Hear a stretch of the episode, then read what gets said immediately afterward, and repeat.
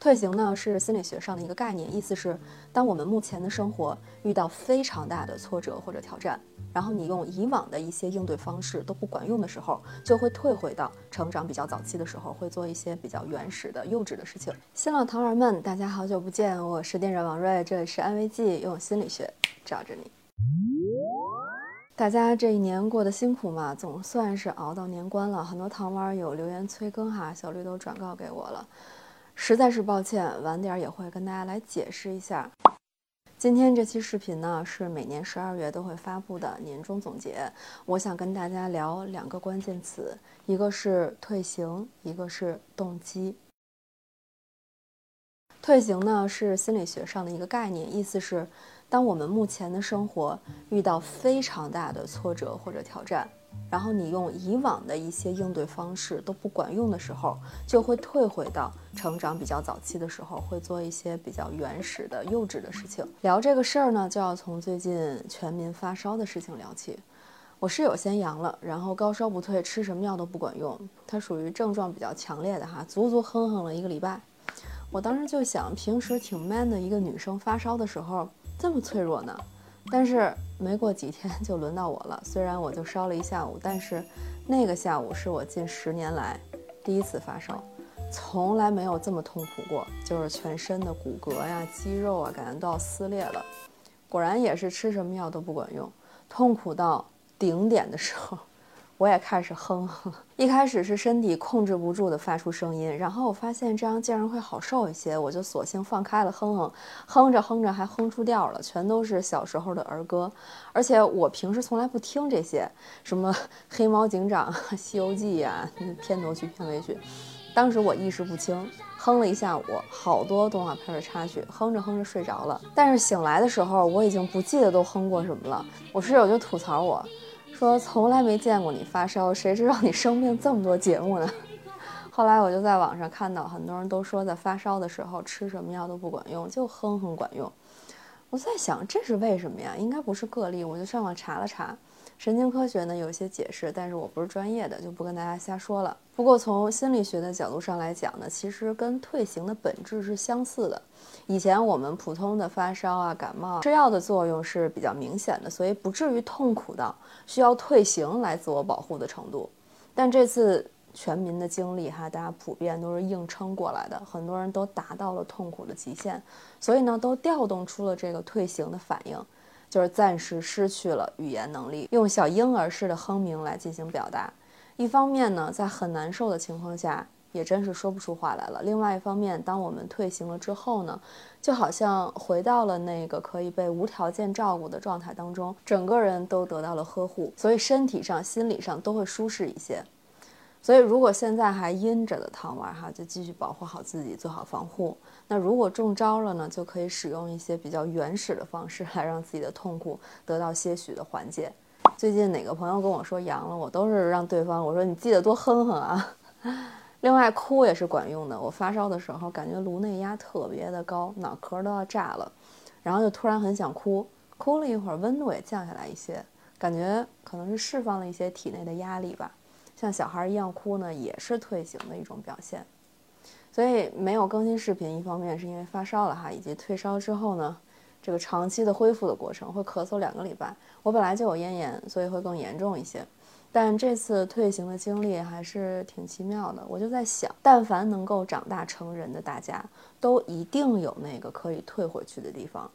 退回到自己觉得最安全、最有力量的地方。虽然这是我们在当下的这种无力、绝望的时候才会出现的哈，但也是挺让人安心的一个设置。即使作为成人的我们走到一个地方的时候，过不去了，卡在那儿了，我们还是可以有一个回去的地方，这种感觉很妙。我很少有退行，自认为积累了足够多的应对成人困境的方法和策略，但这次发烧呢，正好也和我的现实困境重合了吧。那视频产量比较大的时候，频率是1周1次或者1周2次，但是最近呢都是1个月发1次，是因为录视频这件事情呢一直很消耗我。但难点呢不是说我没有想跟大家分享的东西了，反而相反，我还有很多想要分享的内容，但是被一些视频相关的这个能力还不够好限制住了。我之前跟大家提到过好几次想当导演的想法嘛，我想用更好的视角和思路来去表达心理学，但是很长的一段时间呢，我实在是没有其他的时间再塞入一个完全新的领域的学习了。但是想说什么说不出来那种感觉很窒息，是这种窒息一直在消耗我，所以即使这次不经历因为发烧带来的退行，大概率我也是到了心理上一个消耗的上限。那我现在身体上已经恢复的差不多了，就是早上起来和晚上睡觉之前的时候还是会咳嗽，但是我就感觉心理上的这个动力一直恢复不过来。那我还是能分清身体的无力和心理的无力的，一开始是身体的无力比较明显，我感觉不到心理上的状态，但随着身体的恢复呢，心理上的低落和这种无意感的状态就会慢慢浮出水面。我开始思考动机这件事情。动机和动力听起来很像，但还是有本质区别的。动机在心理学上的含义是一种内在的驱动力，简单点说就是一件事情不能给你带来任何外在的回报，你就能感受到我想去做那件事情的冲动，这就是动机。那动机呢是动力的一种，但是动力还有很多其他的形式哈，比如说你最近失恋了，然后决定呢化悲痛为力量，开始疯狂工作，这也是一种动力。但是动力不等于动机，动力可能会很持久，也可能很短暂，但是一旦你意识到自己做一件事情是有动机的，那是能感觉到生命的活力的，生活的意义的。如果说动机缺失，就会陷入无意义感的这种空虚当中。对我来说呢，因为现实的压力而没有办法选择自己的心之所向，它是一种慢性毒药。这个毒性的开始大概和疫情的开始是重合的，已经好几年了，我说不清这个是好事还是坏事，就是这种重合。因为疫情呢，所有的事情都放慢了脚步，所以心理上的挣扎也没有那么明显了。但是量变引起质变的时刻就是在最近吧，我发现做任何事情的动机都在消退，我是非常非常不适应的。我对于生活所有的期待都是建立在我有做一件什么事情的动机上的，但最近需要我做的事情呢，我是感觉不到任何动机的。正好身体恢复的阶段也干不了什么重活，我就开始琢磨这件事情，琢磨这种动机缺失的状态它是因为什么。琢磨着琢磨着，然后我就想到几年前想学导演的那个事儿了。我发现一想到这个事儿哈，我心里边感觉已经灭掉的那个小火苗又燃起来了，生活的动机又回来了。我就又把这个北影导演系进修班的那个招生简章我就搜出来看了。当时放弃的唯一原因呢，就是因为这个课需要脱产1年。现在这仍旧是一个问题，但是那我生活的底线就是不能没有动机的生活嘛，所以也算是触底了吧，就感觉总能想出克服的办法的。本来呢，我是要先跟我搭档去聊这件事情，然后再跟大家说的，但是我正要说的时候他又发烧了，所以呢还没来得及。但是今年马上就要过去了，我不想断掉年终总结这个习惯，所以如果我搭档哈，你看见了今天的视频，我会找时间跟你说的，你先好好恢复。然后我就感觉我活了，我单纯看着导演系的那些课我就有幸福感。我想到之后我可以用更好的方式把心理学用视听语言的方式表达出来，就有幸福感。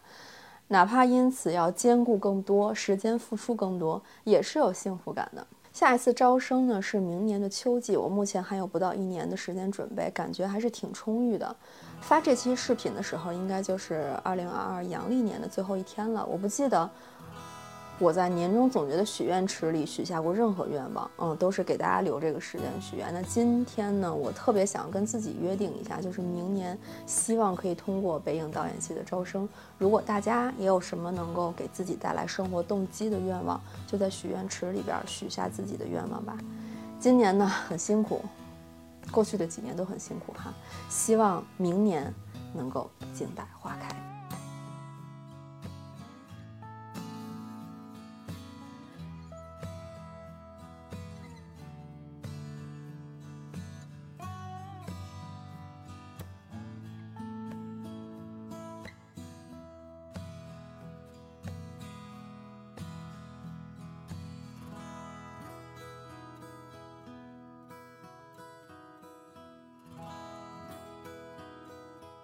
接下来视频更新的频率我还是会尽量保持1个月1次的，希望大家谅解，表达者多多少少都有点矫情哈，就是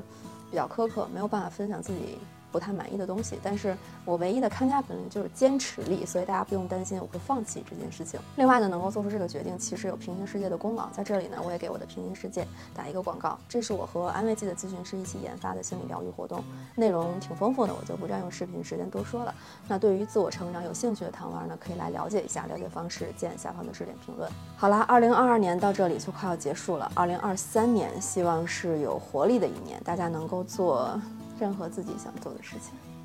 我们明年见。